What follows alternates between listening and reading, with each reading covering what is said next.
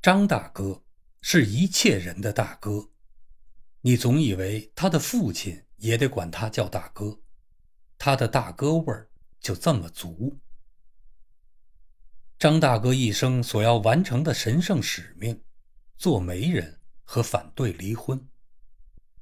在他的眼中，凡为姑娘者必有个相当的丈夫，凡为小伙子者必有个合适的夫人。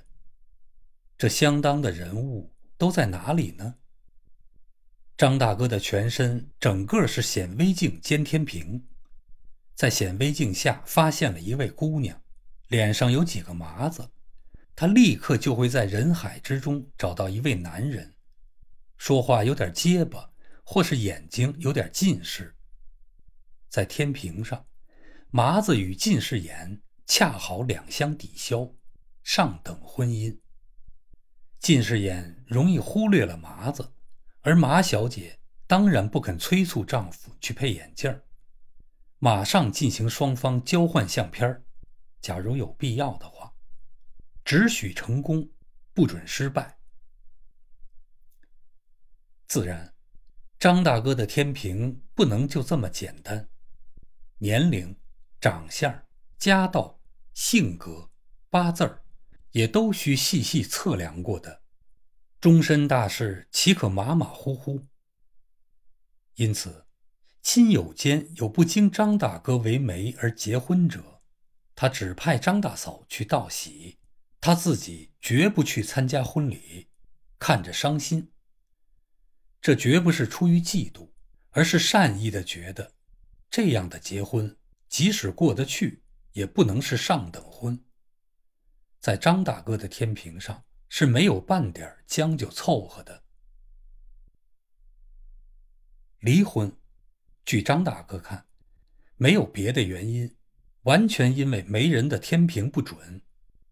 经他介绍而成家的，还没有一个闹过离婚的，连提过这个意思的也没有。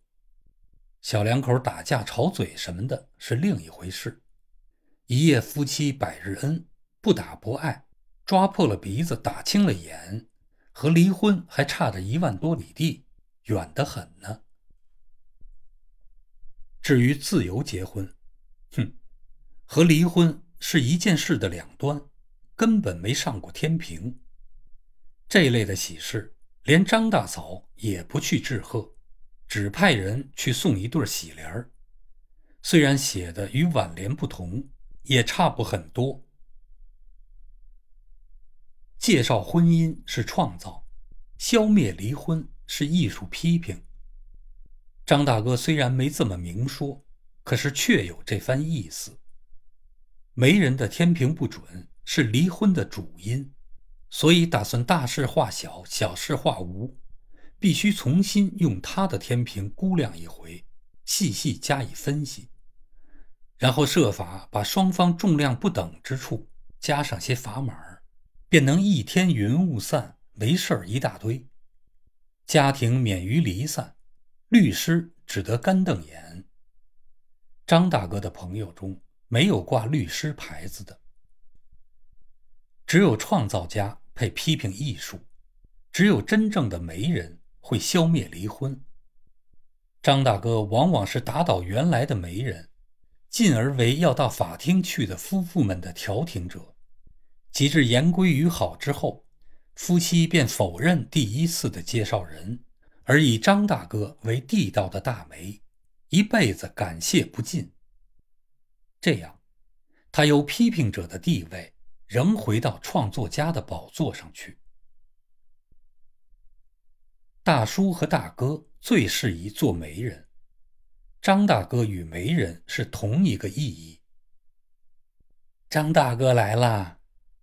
这一声出去，无论在哪个家庭里，姑娘们便红着脸躲到僻静的地方去，听着自己的心跳。没儿没女的家庭，除了有丧事，见不着她的足迹。她来过一次，而在十天之内没有再来，那一家里必会有一半个枕头被哭湿了的。她的势力是操纵着人们的心灵。就是家中有四五十岁老姑娘的，也欢迎他来。即使婚姻无望，可是每来一次，总有人把已经发灰的生命略加上点玫瑰色。